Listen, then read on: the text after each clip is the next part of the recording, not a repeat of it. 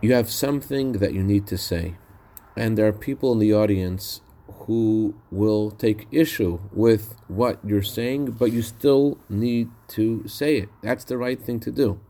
So, how can you say it in the right tone and with the right words when you feel uncomfortable because of members of the audience? Good morning. Someone asked this question to the Rebbe, and the Rebbe responded to this individual you should study, I'm paraphrasing from the Hebrew, you should study the section of Hasidic philosophy that explains the verse, the whole earth is full of his glory.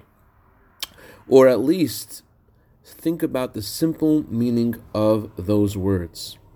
And automatically, you should decide, decide is in bold, you should decide that you're talking and God is listening. And automatically, what difference does it make the opinion of the listeners? Do not be affected by them at all.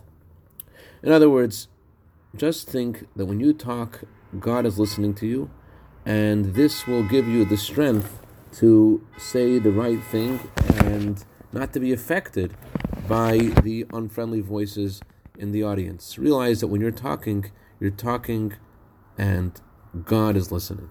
I dedicate a minute of Torah today to the neshama of Bela Bas Reb Shalom Hillel Tzvi, whose anniversary of passing is today. May neshama have an aliyah, may she be a good intercedent on behalf of all her descendants and their families, Klal Yisrael. Have a wonderful day and say what you need to say.